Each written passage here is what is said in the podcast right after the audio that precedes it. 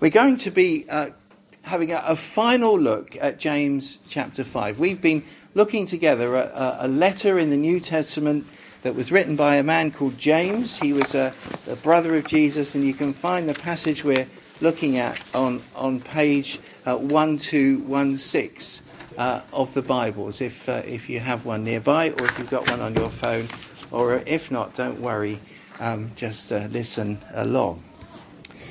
So, um, we were here in the, uh, in the last chapter last week, but there is a huge amount in James chapter 5, and um, I think, uh, hold on. Last week was Advent Sunday, uh, and uh, we were looking at how Advent kind of celebrates the fact that Jesus came into the world, uh, God came in Jesus and broke into human history. And that was a, a, promise that was given uh, to God's people, the Jewish people in the Old Testament, hundreds of years before. And they've been waiting, waiting, waiting. Uh, and there was this promise that was given. And after all those years of waiting, then Jesus came. And uh, James talks about waiting here in chapter 5. But the waiting he's talking about is not waiting for Jesus to come the first time, but Jesus to come, come, come back again. This is going to be a great audio, isn't it? ah, Sophie, Sophie uh, Sophie was making a break for it, so that's fine. Okay, great. Right, okay. Uh, if we could just shut the door, crash door, could we? Is that okay? Thank you. Right. In James chapter 1, uh, chapter 5, verse 7, James says, Be patient then, brothers and sisters, until the Lord's coming. See how the farmer waits for the land to yield its valuable crop, patiently waiting for the autumn and spring rains. You too be patient and stand firm because the Lord's coming is near. Don't grumble against one another, brothers and sisters, or you will be judged. The judge is standing at the door. Brothers and sisters, as an example of patience in the face of suffering, take the prophets who spoke in the name of the Lord. As you know, we count as blessed those who have persevered. You have heard of Job's perseverance and have seen what the Lord finally brought about. The Lord is full of compassion and mercy. Above all, my brothers and sisters, do not swear, not by heaven or by earth or by anything else. All you need to say is a simple yes or no, otherwise, you will be condemned. Waiting, says James, for the Lord's return. And we thought about that last week as, as Paul uh, Robinson led us in, in thinking about that passage. And that waiting for the Lord's return, James uses these pictures. He says it's like a farmer waiting for the harvest. Rains need to come, has to wait. And, and James says to the believers, stand firm, don't give up, wait. Do you sometimes feel like a farmer waiting to see fruit grow? Fruit maybe in your life, maybe things to change, maybe something you're longing to be different. James says, well, there's that kind of waiting. And he goes on to talk about waiting in suffering. He says there, be patient in suffering. Many, many of us might know that as well. We suffer, it's hard. We have physical things to deal with sometimes. Or he talks about the prophets, and the prophets in the Old Testament. What were they waiting for?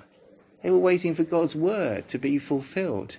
I mean, Isaiah, one of the prophets, had a terrible job. You know, remember Isaiah? He got called by God to be a prophet, and he was actually told, Isaiah, I want you to declare my word.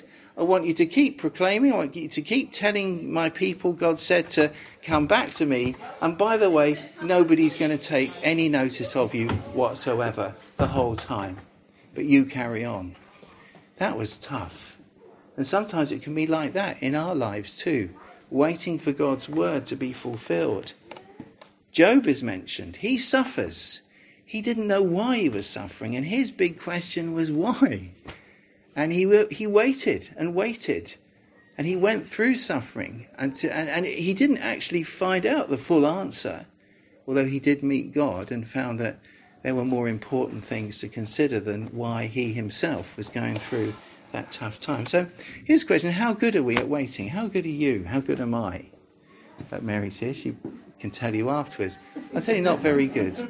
So you're on the M25 or you're on the M27, even better. You, you say, imagine, for example, you know, take, say, imagine your parents live near the M27 at Whiteley. Just imagine that might happen. Uh, and just imagine you come onto the, the motorway thinking you'll get back to Southampton in, you know, quarter of an hour and you're stuck. Or imagine, you know, just hypothetically, you drive around Whiteley and go down Botley and you find yourself stuck in a queue from almost Burridge to um, Botley how do you get on? Or, or you're there with the kids on the M25 going on holiday. What kind of words come out of your mouth during those times? For me, not very good ones sometimes. And it's interesting, isn't it? James talks about waiting, and then he talks about the kind of words that come out of our mouths. Because James is really um, important, words are really important to James. He says, don't grumble, while you're waiting, don't grumble about others. Don't be like kids in the back of the car, you know, on the M25 when everyone starts fighting with each other, you know. And then your parents get great, and you, you can't quite, because in our day this was allowed, but you can't quite reach round to, you know, whack them or whatever. Sorry, I better take that off the table. Uh, what are we like at waiting? James says, don't grumble against other Christians. While we're waiting, don't get all scratchy with God. Or sometimes we can use language as a way of expressing our fr- frustration. Sometimes we use language to try and add weight. Or we use our language as a, as a tool to try and control something which we want to control. And verse 12 talks about we swear or we make oaths, not by heaven or earth. And I think James is talking about it's actually a reference to what Jesus said that we shouldn't swear by heaven. We shouldn't try and add weight to our words by saying by heaven this or by the earth that or because the Jewish people they weren't allowed to say by God they but they kind of say by heaven or by earth or whatever and, Je- and Jesus said don't do that your word shouldn't be like that you know while, while you're waiting says James wait and trust God. Use your words in a, in a good way. Don't try and manipulate the situation. Don't try and manipulate other people. Don't try and manipulate God by the words you use, he's saying. And James is telling us also not to forget what we're actually waiting for. He says we're waiting for the Lord to come, and when he comes, we'll be accountable to him. So we better be careful that when he comes, we hear from him we want to hear him say, Well done, don't we? That's what we want to hear him say. We don't want to lose out when he returns and we see him face to face. What comes out of our mouths is important. Why? Why does James say so much about what comes out of our mouths? Do you remember what Jesus said about words? Anyone remember? In uh, Matthew, he said, Out of the the fullness of the heart, the mouth speaks. So actually, our words reveal our hearts. And that's what James is really after that our hearts are in the right place with God. Well, as we're waiting, what happens? Well, stuff happens, doesn't it, as we wait? All kinds of things go on. You, maybe some of you are too uh, young to know about this or remember him. Well, a lot of you won't remember him, but some of us will remember Harold Macmillan. Anyone remember Harold Macmillan? I can just about remember him. I must have been a boy when he was Prime Minister. Others of you will wonder who I'm talking about if you don't do modern history. He was the Prime Minister at one time uh, of, of, Britain, right in the early 60s, I think. He, he had his rule, and he uh, saw himself as a great statesman and Somebody asked him once uh, what the greatest challenge for a statesman would be. Quite an important question. You should have asked uh, Boris Johnson or Jeremy Corbyn that on the, on the TV. Do you know what he said? He said, The greatest challenge for a statesman are events, my dear boy, he said. Events. Stuff happens. And all kinds of things can happen to us as we wait. And verses 13 to 19 go through the different kinds of things that can happen. See if you can spot different things that can happen to us while we're waiting in verse 13. Is anyone among you in trouble? Let them pray. Verse 13. Is anyone happy? Let them sing songs of praise. Is anyone among you ill? Let them call the elders of the church to pray over them and anoint them with oil in the name of the Lord. And the prayer offered in faith will make the sick person well. The Lord will raise them up. If they have sinned, they will be forgiven. Therefore, confess your sins to each other and pray for each other so that you may be healed. The prayer of a righteous person is powerful and effective. Elijah was a human being, even as we are. He prayed earnestly that it would not rain, and it did not rain on the land for three and a half years.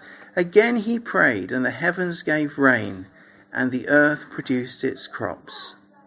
My brothers and sisters, if one of you should wander from the truth and someone should bring that person back, remember this whoever turns a sinner from the error of their way will save them from death and cover over a multitude of sins.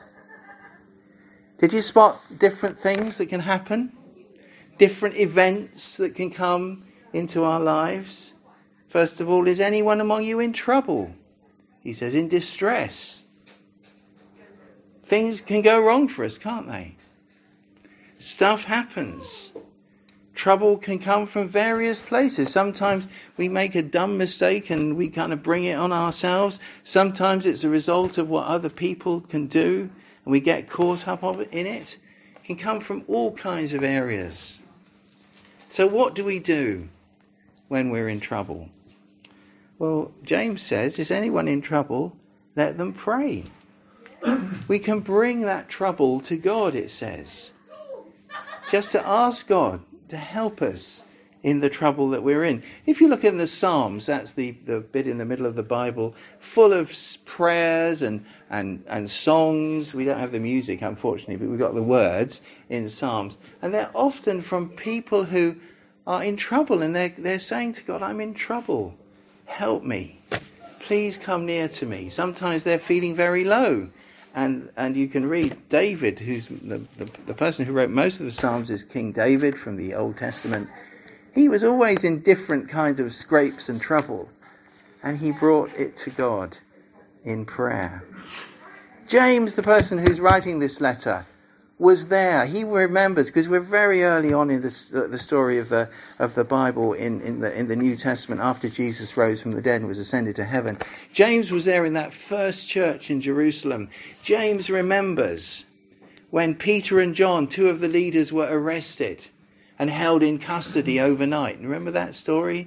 And they were let out the next day, and the, the chief priests and rulers said, Don't you tell to people any more about Jesus. And they said, We're sorry, we, we can't stop talking about him. Do you remember what happened next? They go back to the church. The next thing that happens in Acts 4, the church prayed. They came together and they prayed. They were in trouble and they prayed. Or later on, do you remember in the book of Acts in, in chapter 12 when the other James, not this James, obviously, because he's, he's alive and written this letter, but James the apostle, the, the, the brother of John the apostle, was executed. And uh, Peter was arrested. And he was going to trial the next day, almost certainly to be executed himself. What did the church do in Acts chapter 12? It prayed. It came together, had a special prayer meeting, carried on praying all through that night where they knew the next day Peter could be executed. You know the story. He got out miraculously. And he went, he went, he went wandering around Jerusalem, went to find where they were praying, knocked on the door. It's all in Acts 12. Uh, and the girl that opened the door, opened the door, went, ah, shut the door again, because he, they said, uh, and they went and told the rest of the people who were praying said, Peter's outside. And they said, Don't be ridiculous. Peter can't be outside. He must have been dead already, and you must have seen his ghost. See, they, you know, I don't know about faith, but they were praying. They're in trouble, and they prayed. What do we do in trouble? We pray. And what about another kind of circumstance? What about happy times? We sing. This is really interesting, isn't it? Is anyone happy? Let them sing songs of praise. That's a great thing. It's a great discipline. You may be a rubbish singer in one sense, but to have something in your heart that you that there's a joy that comes out in singing. Singing prayers is really important. That's why singing in church is important. Actually, it's why it's great to come to church. Some of us can't get here every week, and, and I think I don't know when when I don't go to church, I I come and I, I, am usually here. I have to say, but I miss the singing. Have you ever been to a huge event? Something like Spring Harvest or New Wine, or you know, sometimes on a Sunday evening I go to another church. Oh dear, I shouldn't uh, tell you that, but it's uh, fine. It's one one kingdom. So I might go to a big church like King's Community or Above Bar, or somewhere where there's a really big crowd of people singing. Anyone know that experience? It's great, isn't it? Isn't it good? Singing here is good. It's easier to sing in a larger group. Singing, that sense of a, a discipline of worship as we live our lives. James is saying, if you're happy, sing. And we need to capture that. And it's important because when we're praying, when we're in trouble, when we're singing, we're bringing it to God when things are going well. We're saying, God, you're part of my life. I want you to be part of my life. I'm recognizing that, God, you're with me. And sometimes as we sing, we can be aware, sometimes when we're struggling, singing can touch us in our emotions. And the joy of other people can flow into our lives. Or a word on a, in a song will just capture us. Sometimes I get really emotional when I sing. I don't know why that is as I get older. And I can't sing the words because I'm just so full of joy and emotion. It's a great thing to do, but it's saying, God, I want you to be part of my life. What kind of life is this? One where we know God is part of it, whether there's trouble or joy. Calvin, the uh, reformer, very old dude in, in uh, the 16th or 17th century, said this James means that there is no time in which God does not invite us to himself. No time when God does not invite us to himself we have, we have an open welcome to his presence. Remember, a few weeks ago, we were thinking that James's great theme is that we come near to God and we stay near to God. And uh, I guess that's what uh, uh, that uh, uh, reformer Calvin was saying. So there's uh, another thing there's sickness here that also comes into our lives. And the, the picture here is of someone who is actually very sick indeed. Um, it's implied here the word that when it refers to the sick person the sick the prayers of, of uh, faith will raise up the sick person. It's of, of someone who's very ill. That doesn't mean we only pray for people who are very very ill and close to death perhaps. But the picture james is talking of, of somebody in an extreme position. And and uh, because the person can't go out. He the person asks for the elders to come to their home um, they can't be part of the regular community. Actually, if you read it, it's saying that it's actually the, the elder's prayer that is answered. The person themselves can't almost can't pray for themselves. And so they say, can, can the elders of the church, the leaders of the church, come and pray and uh, anoint with oil? That was something that was done. And we, we actually do that here. Um, people who are, are, are sick, ask the elders if you are in that category. You'd like the elders to come, we will come and pray and anoint with oil. Because that's what God says we can do. And, uh, you know, sometimes we see amazing things happen when people can be uh, restored to health, perhaps for longer than we thought they might have. Ultimately, everybody's going to die at some point. Or sometimes God just brings His grace and strength, and something happens in the person, and they are lifted up, although they may not be completely healed forever afterwards, as it were. But it's something we can do when we are sick. So if you need that, take the opportunity. It's interesting, it's not the sick person's faith, it's the elder's faith. So some of us may think, is, you know, whether you're healed or not has got nothing to do with your faith, your personal faith. It's to do with God's power and God's purpose. And He can heal us, and we can ask Him for that. He does on some occasions. On other occasions, he chooses to help us in other ways to bear the thing we're going through. And there's another thing that we can find ourselves in uh, the circumstances. It says of sinning. It tells us here in verse 16 to confess your sins to each other. We can know health and healing in our in our lives when we know we've done something wrong. Now it's mentioned in the context of sickness to start with. It says um, in verse uh, 15, and the prayer offered in faith will make the sick person well. The Lord will raise them up. If they have sinned, they will be forgiven. Therefore, confess your sins to each other and pray for each other so that you may be healed. It's a, a, a now, sometimes it may be that someone who is ill is aware, their conscience becomes very much kind of more sensitive. And they're aware that there's something that, that that's wrong and they, they want to put it right with the Lord. It's not, that's not the reason they're sick most of the time. Occasionally, we do read occasionally in the Bible that, that things that we've done wrong can have um, effects in our physical health. That's true.